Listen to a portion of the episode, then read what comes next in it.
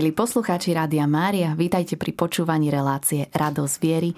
Som veľmi rada, že v štúdiu môžem privítať naše dnešné dve hostky, sestry kanonisky, svätého Augustína Notre Dame a to sestru predstavenú Faustínu, pochválený bude Ježiš Kristus. amen. A sestru Agnešku, požehnaný deň. Aj vám, aj všetkým poslucháčom. Sestru Agnešku možno poznáte z relácie Ježiš v mojom srdci, pretože ju práve v tomto školskom roku viedla v Rádiu Mária, tak teda ešte raz vítajte. 1. júla sa v kostole jezuitov v Bratislave konala slávnosť za prítomnosti otca arcibiskupa Stanislava Zvolenského, na ktorú ste pozývali práve vy, sestry kanonisky svätého Augustína Notre Dame. Skúste nám priblížiť, o akú slávnosť išlo. 9. januára 1622 zomrela matka Alexia a 1. januára bolo 400 rokov od smrti matky Alexie. Na slávnostnej svetej omši sme si pripomenuli práve toto výročie. A kto vlastne bola matka Alexia? Je spoluzakladateľkou našej rehole kanonisiek Sv. Augustína rehole Notre Dame. Ak by som ju mala stručne predstaviť, Alexia Leclerc sa narodila 2. februára 1576 v Remiremont v Lotrínsku, ktoré je dnes súčasťou Francúzska. Ešte v ten deň e, bola v miestnom kostole pokrstená. Bola vychovávaná k viere a úcte k Pane Márii a ako 17-ročná zažíva vo svojom živote situáciu, ktorá jej otvára iný pohľad na Boha ako dovtedy. A po presťahovaní rodiny do Imotu Pocitila volanie Boha a zložila sľub čistoty. Cítila povolanie založiť novú reholu, čo nakoniec so svojimi spoločníčkami pod duchovným vedením svätého Petra Furiera aj urobila. Počas Vianočnej noci 1597 založili spoločenstvo a začali sa venovať vyučovaniu dievčat. Rehola sa rozrastla a matka Alexia zastávala úlohu predstavenej vo viacerých domoch Rehole – a ako 45-ročná zomrela v meste Nancy v povesti svetosti. Matka predstavená nám teraz v krátkosti a povedala niečo o živote sestry matky Alexie. A poďme sa teraz bližšie pozrieť na túto blahoslavenú, na jej život. Žila teda pred 400 rokmi. Aký bol vtedy život mladých? Bol odlišný ako život mladých dnes? Ako to bolo?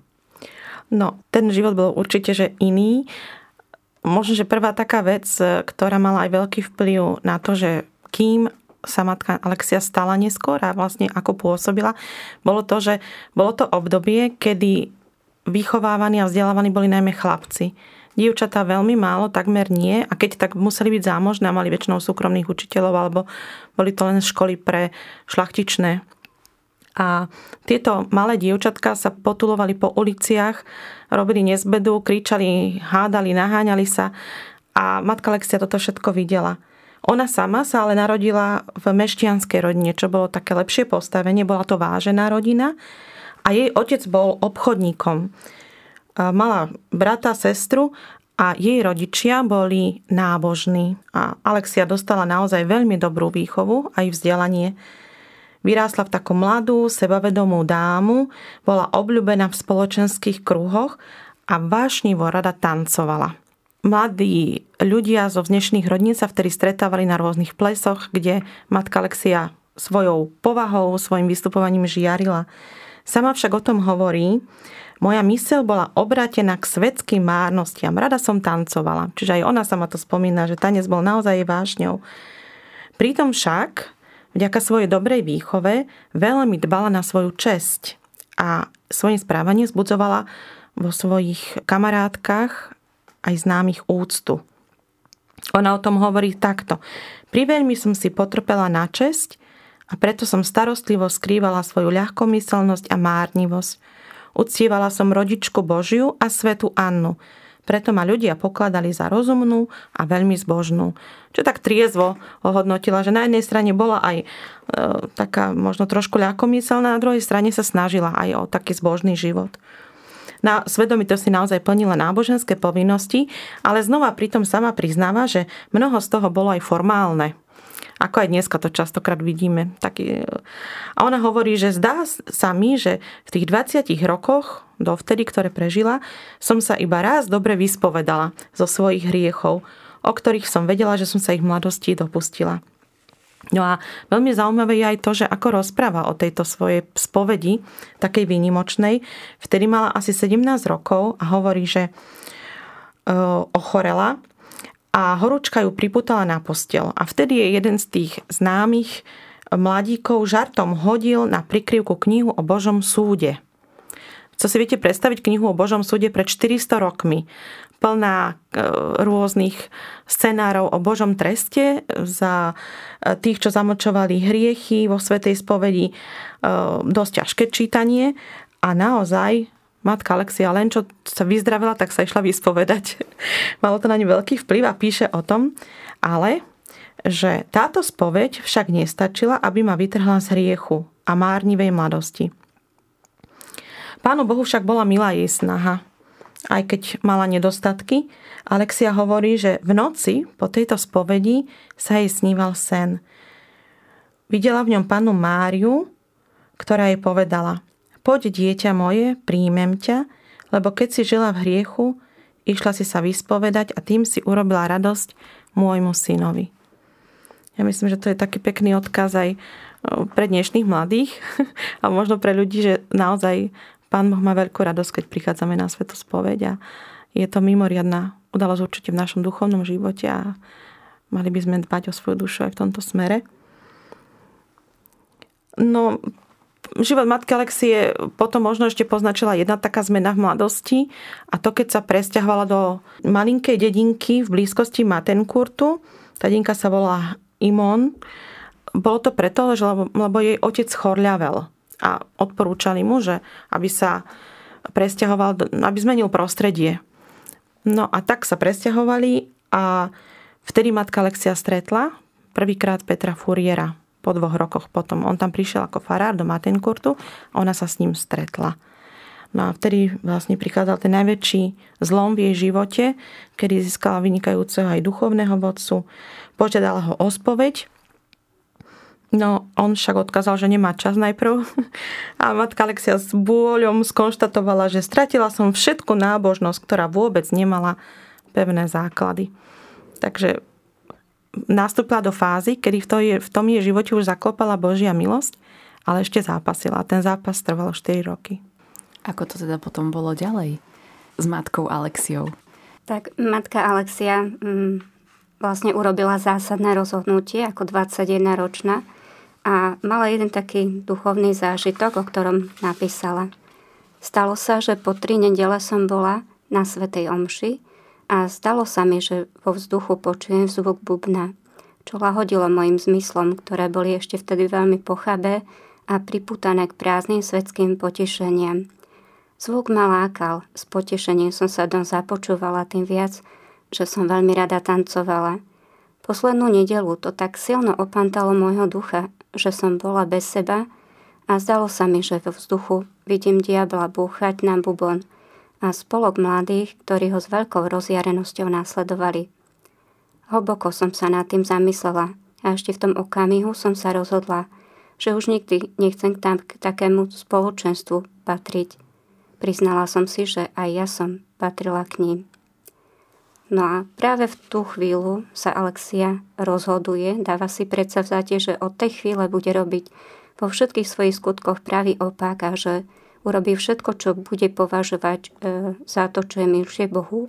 A dokonca hovorí to aj slovami, že aj keby som mala preto zomrieť. Čiže je tam taká zásadná rozhodnosť. No a v tej chvíli vlastne Boh jej pomáha svojou milosťou. V tej chvíli sa jej zdalo, že jej bolo odňaté jej vnútro, a že bolo nahradené iným duchom. No a navonok sa to prejavilo tým, že Alexia odkladá parádne šaty, na hlavu si dáva biely závoj, ktorý nosili dedinské dievčatá, keď išli na sveté príjmanie. Urobila sama, bez toho, že by sa s niekým radila, sľub čistoty. No a e, tak vtipne spomína vo svojich vyznaniach, že to tak rozrušilo jej rodičov a celé okolie, že sa o nej všade pošuškávalo a že o to viac, že ten Kurtie bola zbožnosť novotou. Vy ste spomenuli, že v jej živote zohrával veľmi dôležitú úlohu práve Peter Furier. Čom to práve bolo? No Peter Furier sa vlastne stal jej takým duchovným vodcom. Keď prišiel do Matenkurtu, Alexia sa rozhodla, že sa mu zverí s tou túžbou, ktorá sa rodila v jej srdci, že sa chce stať reholníčkou. Ako píše vo svojich spomienkach alebo význaniach, hovorí, že vybrala som sa k nášmu dobrému otcovi, aby som mu povedala o svojich úmysloch a bola som odhodlaná urobiť všetko, čo mi povie. Poradil mi, aby som si vykonala generálnu svetu spoveď a bola som s ňou skoro hotová, lebo som sa domnievala, že nemám veľa hriechov. Ale dobrý otec mi podal knihu, kde sa hovorilo o spytovaní svedomia. Tam som sa spoznala obťažená toľkými hriechmi, že som horko plakala vodne v noci. A pol roka sa spovedala potom matka Alexia u Petra Furiera denne a vždy mala dosť hriechov, z ktorých sa vyznávala. To je taký veľký obrad a vlastne čo, to, čo spôsobilo to také starostlivé duchovné vedenie, že tá duša zrazu vidí seba úplne inak než predtým. Bol to pre matku Alexiu, ale aj čas naozaj utrpenia, aj čas škrupulí, pokušení, ale zároveň čas duchovnej premeny, veľkej duchovnej premeny. Jej duch sa otvoril tajomstvu živého Boha. A Boh sa jej začal prihovárať v najhlbšom vnútri a prihovaral sa jej veľmi osobitným spôsobom, tak ako Pán Boh sa vždycky akoby napasuje na každú dušu vo svojej mm, dokonalosti a úžasnosti, že na každého človeka vie, čo ten človek potrebuje, tak aj matka Alexia prežívala taký osobitný vzťah s Pánom Bohom práve v tom, že e, Boh sa jej prihovoral cez rôzne vízie.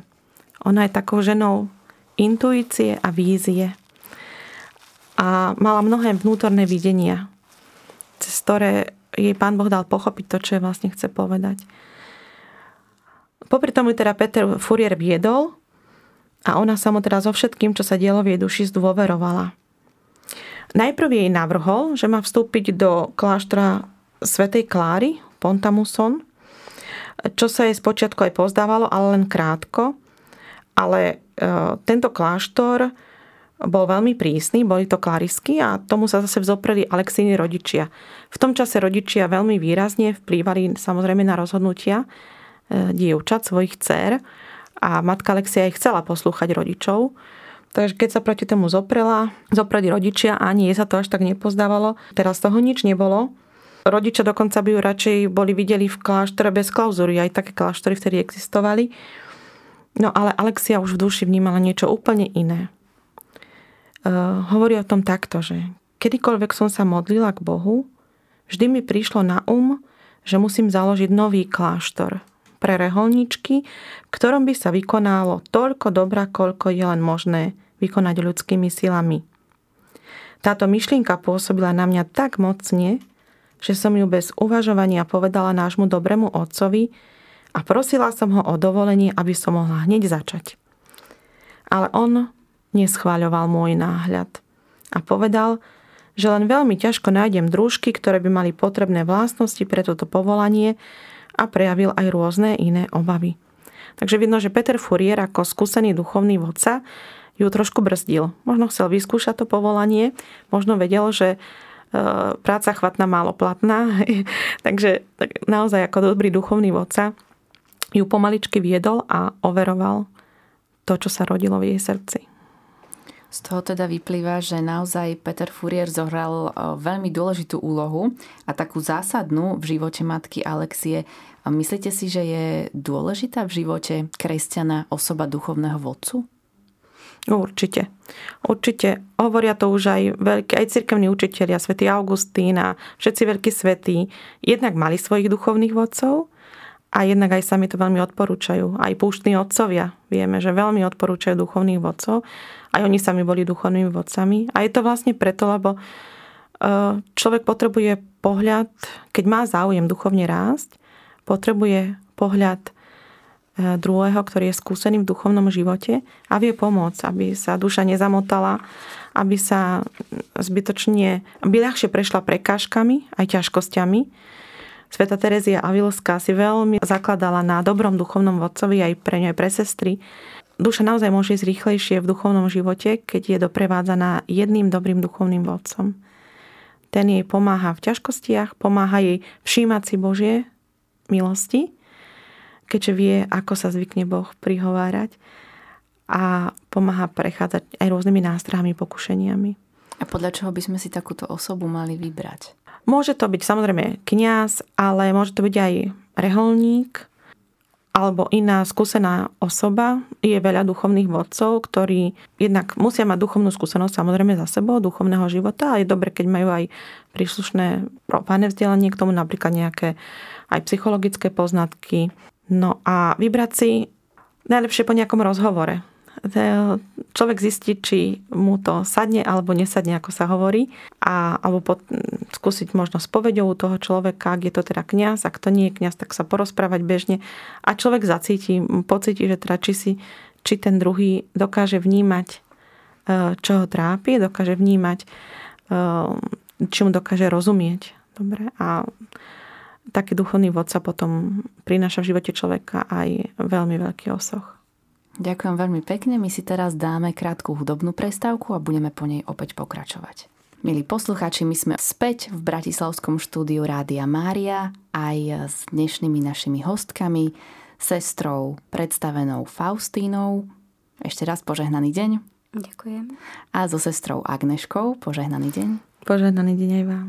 Obe sú to sestry kanonisky svätého Augustína Notre Dame. Rozprávame sa o matke Alexii, a prišli sme teda k momentu, kedy mala v srdci túžbu založiť reholné spoločenstvo.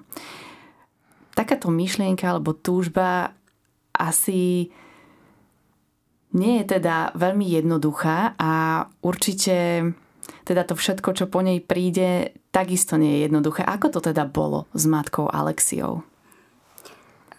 Takže táto túžba veľmi doliehala na matku Alexiu a dokonca tak nástojčivo, že svoju myšlienku predložila svetému Petrovi Furierovi a prosila ho, aby ju nechala rozhodnúť sa podľa toho, čo má v sebe, čo skrýva ako svoju túžbu.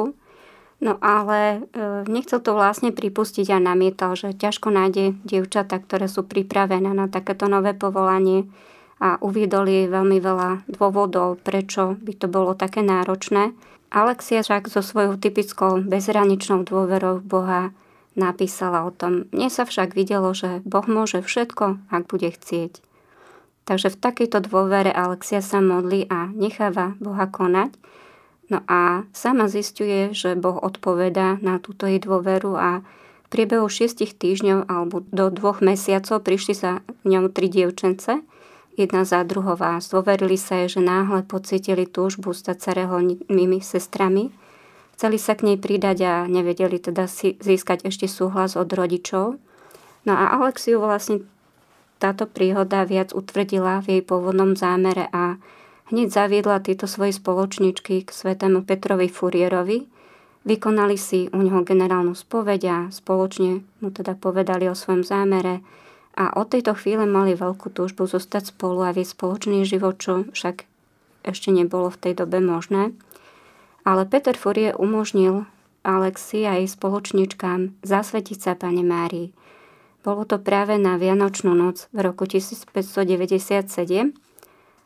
Zišli sa v Matenkurskom kostole, boli oblečené v jednoduchej rovnošate, akú nosila Alexia a na polnočnej svetej omši nezložili síce sľuby, ale zasvetili sa Pane Márii.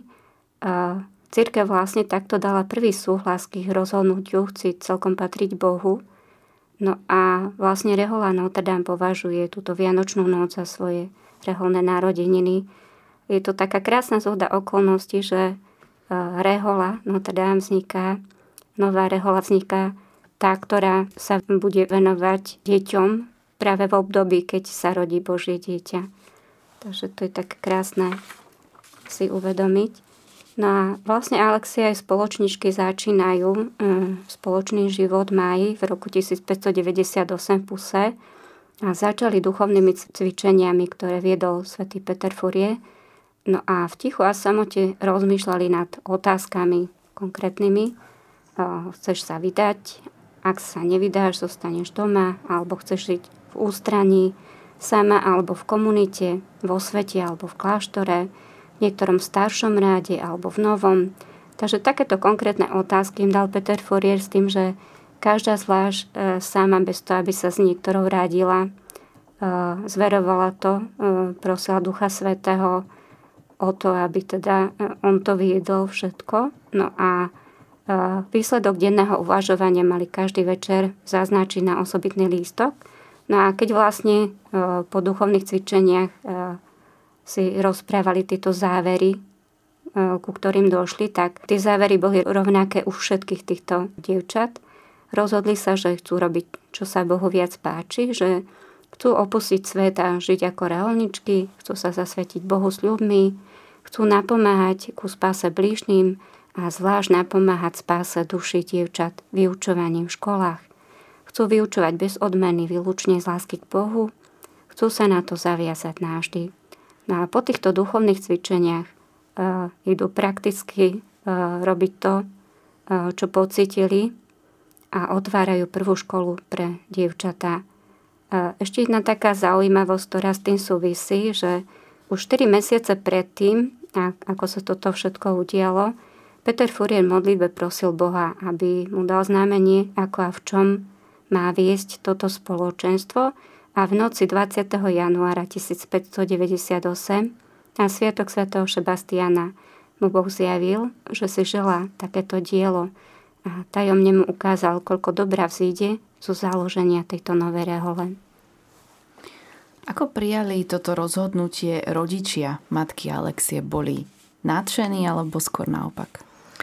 No, bolo to dosť ťažké, pretože jednak rôzne ohovárania ľudí, ktoré už boli spomínané, rôzne reči, ktoré sa šírili, keď zrazu e, tieto dievčatá začali sa inak obliekať, zrazu mm, sa prejavovali ako naozaj veľmi zbožné dievčatá, tak e, to vyvolalo veľa rečí a rodičom to samozrejme prekážalo. Zdalo sa mnohým ľuďom, že Alexia a jej spoločničky sa nesprávajú podľa svojho stavu, boli také zámožnejšie, bol, mali vyššie postavenie a to sa aj zdalo také zvláštne. No a preto rodičia tie reči chceli ukončiť.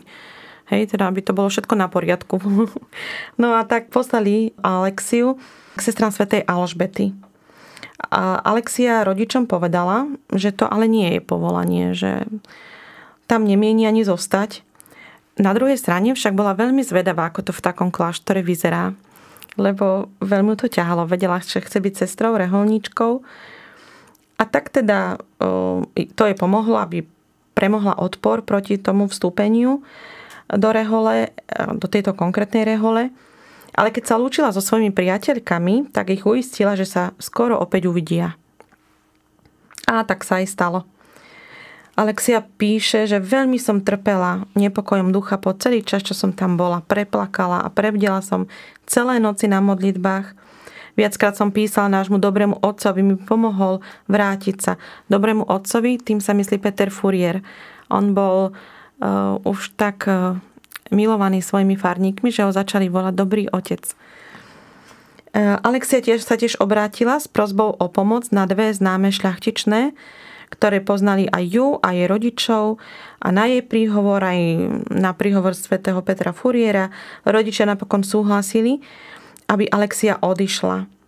Ako už spomínala aj sestra predstavená, išli bývať do Pusej a tam aj otvorili prvú školu v tom Pusej.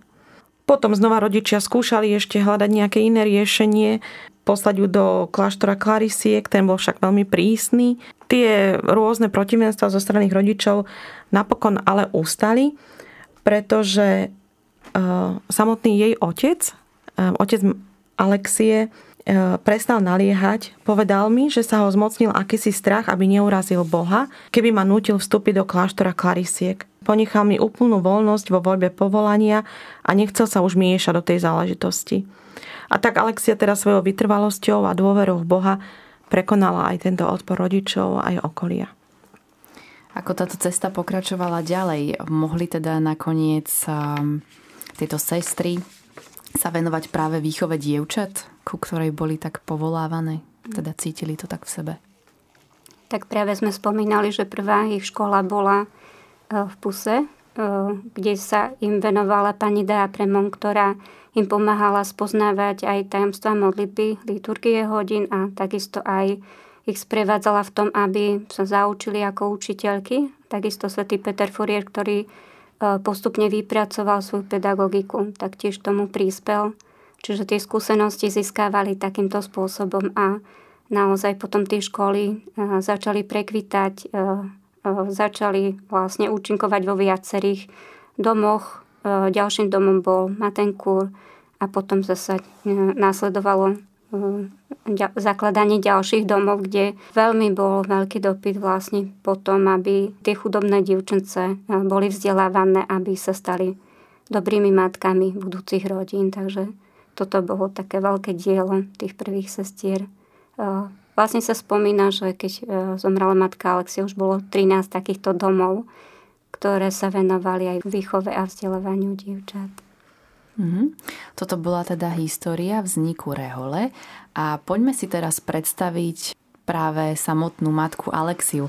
Aká vlastne bola, aké, aké boli také špecifické osobnostné črty? Životopis roku 1666 o nej podáva nádherné svedectvo, kde sa píše, že keď sme boli v jej prítomnosti alebo sa s ňou rozprávali, pociťovali sme čosi božské, nutiace nás hlbiť sa do seba, rozímať, uctievať a klaňať sa Božej múdrosti, ktorá tak účinne pracovala v tejto veľkej duši a oživovala ju. Okrem tohto hlbokého vzťahu s Bohom, spojenia s Bohom, e, matka Alexia mala veľmi vrúcný vzťah k Pane Márii. E, bolo to už od detstva. E, v kostole v Remiremon, tam, kde sa narodila, mali jednu vzácnu sochu Pany Márie z 11. storočia a k tejto soche bol prístup len cez severnú bránu kostola. Mali taký zvyk, že táto brána sa otvárala vždy len na Vianoce, raz v roku. A ľudia vtedy prichádzali touto bránou k soche Pany Márie, aby si uctili Božiu Matku. No a odtiaľ to možno predpokladať aj taký základ osobitného vzťahu Matky Alexie k Pane Márii. Aj ona chodievala každý rok na Vianoce k soche Pany Márie a zároveň mala teda aj osobitný vzťah k tým Vianociam. Ešte viac sa v nej ten vzťah prehlbil po jednej vízii, ktorú mala a o tejto vízii hovorí takto. Keď som sa jedného dňa modlila v kostole, uvidela som úzky chodníček, úzky ako doska, porastený zeleňou. Na začiatku cesty bola kaplnka Matky Božej, v ktorej bol obraz z tohto kostola. Chodníček vychádzal od oltára blízko spomenutého obrazu a dotýkal sa neba. Od toho času som osobitnou radosťou zverovala všetky naše úmysly pod ochranu Pany Márie. Mám k nej neobmedzenú dôveru, všetko žiadam od Boha len skrze ňu a je božského syna. Čiže ona si jasne vysvetlila tú víziu, že vlastne od Matky Božej vedie cestička do neba. Že to je tá cesta, cesta Matky Božej, ktorá nás vedie do neba. A potom ešte hovorí aj o ďalšej udalosti, ktorá sa jej stala tiež na príhovor Pany Márie. V 7. alebo 8. roku nášho povolania trápila ma netrpezlivosť a malomyselnosť. Pochybovala som, že sa náš zámer podarí. Jednej noci som bola týmto pokušením strašne tríznená a boli už dve alebo tri hodiny v noci. Prosila som Svetú Pannu, aby mi vyprosila spánok. Usnula som o 4. hodine a keď zvonilo na vstávanie, otvorila som oči. Uprostred izby som uvidela svetú pannu, ktorá bola osvetlená. Skríkla som veľmi hlasno, moja drahá matka a pani. V mojej duši vznikla nová dôvera k Matke Božej a som presvedčená, že ona to bola, čo mi vyprosila pokoj. Tak znova takým mimoriadným spôsobom jej pomohla pána Mária, až matka Alexia hovorí, že neodvážujte sa nič dôležité urobiť ani povedať, kým to neoznámite alebo nezveríte Pane Márii. Ona vám má byť radkyňou vo všetkom. A toto je vlastne odkaz aj pre nás, pre sestry, ktorým sa snažíme riadiť aj dnes, že zverujeme všetky naše veci a podujatia Pane Márii. A napokon v živote matky Alexie to bola práve Pana Mária, ktorá v jednom videní jej vložila do rúk malého Ježiška a povedala matke Alexii, staraj sa oň, kým nevyrastie. A toto videnie matka Alexia považovala za priamy odkaz o jej povolaní. Takže a toho Ježiška jej dala Pana Mária. Alexia bola v duši hlboko zjednotená s Bohom a mala takú svoju obľúbenú modlitbu Pane daj, aby si Ty bol vo mne a ja v Tebe a takto zjednotení, aby sme mohli bývať spolu. A, a typické bolo pre ňu, že jej spolusestri nazývali dcerou veľkého močania. Nie preto, že by nič nerozprávala, ale jej zasvetené panenstvo cítilo potrebu hlbokého vnútorného ticha. Častokrát sa cítila uchvátená Bohom a mala dar kontemplatívnej modlitby, Niekedy sa to u nej prejavovalo extázami, smyslovými alebo intelektuálnymi videniami a Boh jej dával poznať aj niektoré budúce udalosti. Predsa však väčšina týchto milostí zostávala utajená, Alexia o nich nerozprávala tejto svojej pokore. No a čo Alexia naozaj vyzdvihuje, je pokora. E, sama sa vyjadrila, že štipku pokory si cení viac ako 100 extáz, takže pokora bola veľmi dôležitá pre ňu. Alexia hovorí, zdá sa mi, že cvičenie sa v pokore spočíva v pokorovaní sa pred Bohom, v uznaní, že On je pôvodcom všetkého dobra a v tom, že sa mu za to vzdáva sláva. Alexia veľmi rada spomína pokoru, keď si tak všíma, ako vlastne vyzerá pokora, skutočne pokorní ľudia podľa nej nažívajú v stálom pokoji s Bohom, s ľuďmi aj so sebou samými a zotrvávajú v pokoji dokonca aj voči svojim odporcom. No a pridáva tiež také krásne postrehy, že pokorného miluje každý. Pokorný rád poslúži, všetkým dáva prednosť, malým aj veľkým, nejako sa nevyvyšuje, nevystavuje na obdiv svoju šlachetnosť alebo iné dobré vlastnosti, schováva a ukrýva aj svoje dobré skutky ešte aj pred sebou – Nezakladá si na podstách sveta a vidí aj vlastné chyby a nedokonalosti a skôr myslí na to, čo mu chýba, než by iný upozorňoval na chyby. No a, dôveruje jedine Bohu, lebo vie, že sám môže hoci kedy padnúť. Takže takto Alexia charakterizuje pokoru. No a nádherne vidno jej pokoru aj v takejto veľmi silnej myšlienke, ktorú povedala – Zdá sa mi, že môj duch je ďaleko od toho, aby som si namýšľala, že môžem niečo sama zo seba. Moja nádej a dôvera spočíva iba na Božej dobrote a prozreteľnosti. A myslím, že to je príčina toho, že môžem podnikať veci, ktoré ďaleko presahujú moje sily. A dodáva, že čím menej vkladá do nejakej záležitosti zo seba, tak tým viac koná Boh. No a potom takou štvrtou veľmi peknou črtou matky Alexie Dôležitou je jej láska k blížnemu a aký vzťah mala k chudobným. Sestry neskôr vo svojich spisoch vydávali také svedectvo o matke Alexii. A oni tam píšu, že matka Alexia, keďže videla Boha v blížnom, bola pre ňu typická veľká nežnosť tomuto blížnemu. A všemožne hľadala s veľkou vynaliezavosťou spôsoby, ako by im pomohla – využívala všetky svoje možnosti. Napríklad, keď bývala v kláštore v Nancy, často chodívala s istou vznešenou dámou navštevovať chudobných. A rôznych chorých, ktorí žili na kraji mesta, zanedbaní a opustení v chatrčiach pod zemou, ktoré natoľko páchli, že človek mal hrôzu do nich vstúpiť. Alexia tam týmto úbohým ľuďom obvezovala rany, ustlala, odpratávala ich smeti, prísadla si k ním, aby ich povzbudila a to všetko robila s veľkou radosťou. Dokonca na tú dobu veľmi nevšedný spôsob alebo nevšedná aktivita skôr, že starala sa o väzňov, čo vtedy e, ako mladé dievčatá v tej dobe e, nerobievali. Starostlivosť o väzňov to bolo niečo, čo im vôbec neprináležalo, dalo by sa povedať. Ona však aj v týchto väzňoch videla blížnych a keď tam nemohla ísť sama, tak e, zabezpečovala, aby mohli dostať rôzne milodáry chleba, vína, lekvár dokonca.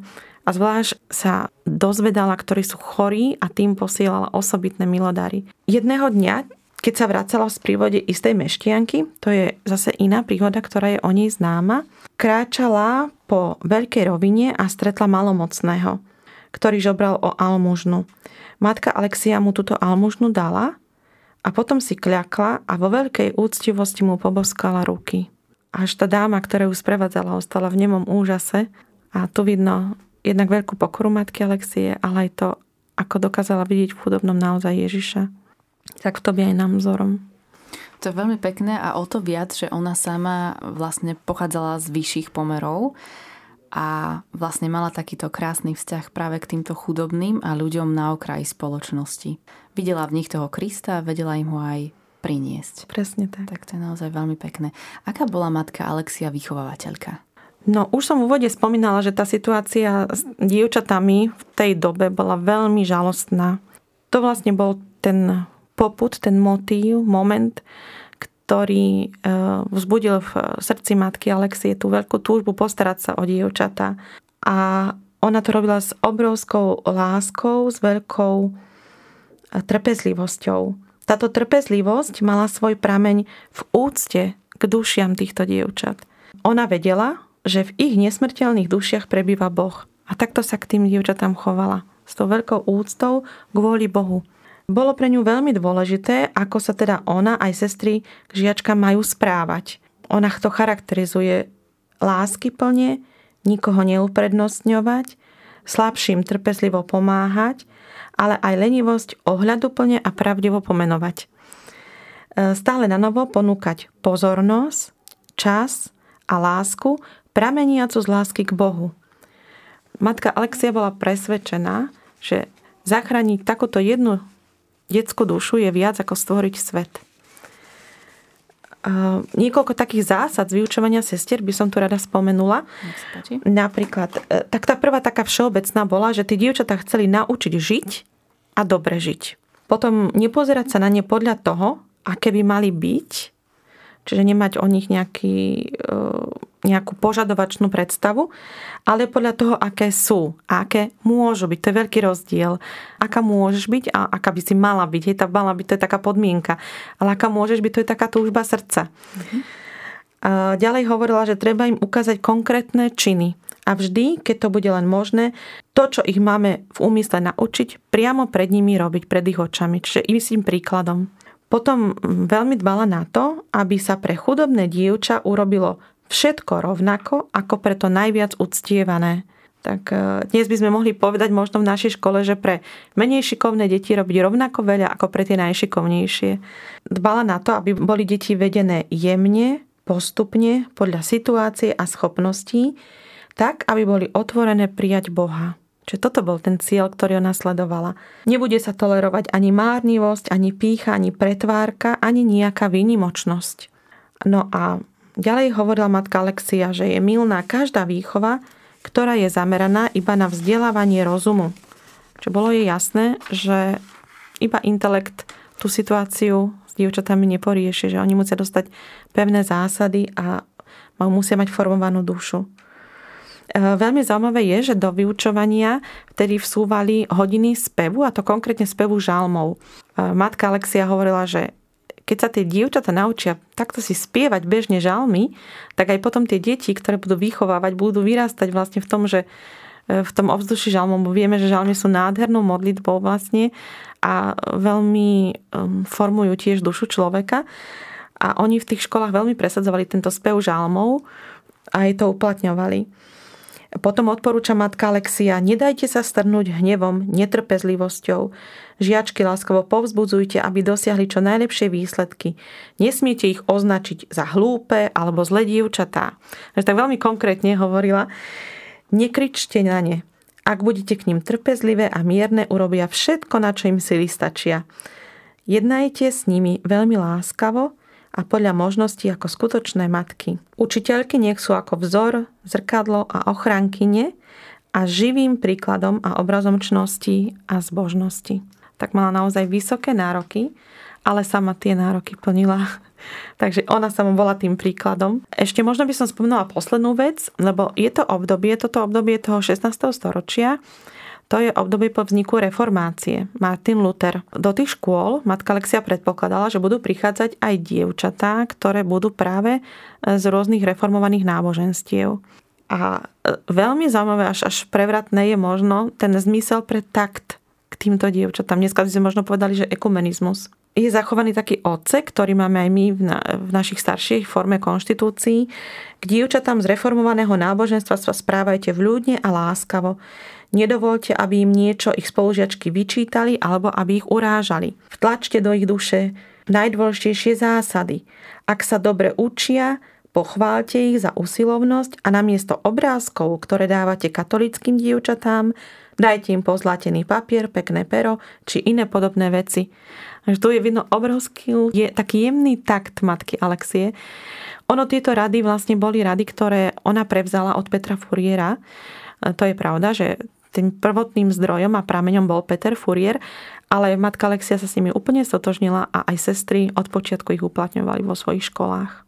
Toto bol veľmi taký, aj by som povedala, nadčasový a stále aktuálny e, prístup, aj myšlienky, ktoré teda matka Alexia uplatňovala. A dnes je však 400 rokov od jej smrti a toto dielo stále ostalo. Kde všade na svete vaša rehola pôsobí a kde na Slovensku pôsobí? Rehola Notre Dame počas histórie má veľa, veľa vetiev. To znamená, že jednak vznikali nové vetvy neskôr z rôznych historických dôvodov. Aj sa Rehola aj geograficky členila, lebo kedysi nebolo také prepojenie ako dnes a tie kláštory nemohli byť tak zjednotené, ako dneska mnohé sú. No a v e, z takéhoto pohľadu sestry Notre Dame pôsobia prakticky na celom svete, ale samozrejme, keďže existuje viacej tých kongregácií, rôznych generalátov, e, my konkrétne sme federácia kanonisiek svätého Augustína a naša federácia pôsobí v Nemecku, v Rakúsku a na Slovensku. Poďme teda ešte na záver, skúsme si tak zhrnúť taký duchovný odkaz matky Alexie pre dnešnú dobu a skúste nám aj vy každá teda povedať, v čom vás osobne inšpirovala táto blahoslavená.